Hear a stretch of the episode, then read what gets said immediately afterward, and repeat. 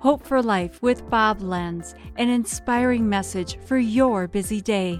The Bible says in Proverbs 30 33, For as churning of the cream produces butter, and the twisting of the nose produces blood, so stirring up anger produces strife.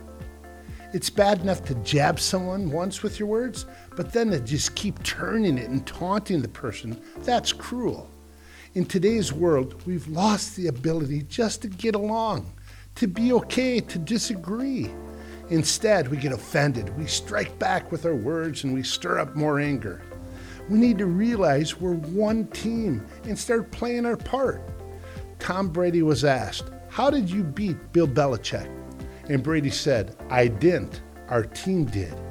When I played football in high school, I was a lineman. But the game was all about the quarterback, the running back, and the wide receiver. And the rest of us were just unnoticed. Now, being in full time ministry, a lot of times it's about the band or the speaker or the preacher up front. But you know what? There's a whole team working behind the scenes.